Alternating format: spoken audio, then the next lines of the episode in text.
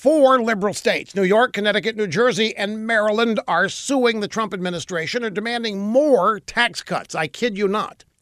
Now, in the old days, not that long ago, people could deduct their high state and local taxes on their federal tax forms, and it was an unlimited deduction. But the new tax law from Trump caps the deduction at $10,000, and many in these states pay way more than $10,000 in local and state taxes. Now, these states, they are really mad that the feds will not subsidize their high taxes anymore. The lawsuit claims that Trump's change will hurt property values and hurt job creation. Worse, it'll hurt state budgets because these taxpayers are going to start paying attention to state spending, which they can't have that. And they're really, really, really mad because they say Republicans did all this on purpose to hurt Democrat run high tax states. Now, legally, it's hard to see how they expect to win this one. The feds make federal law, except for immigration.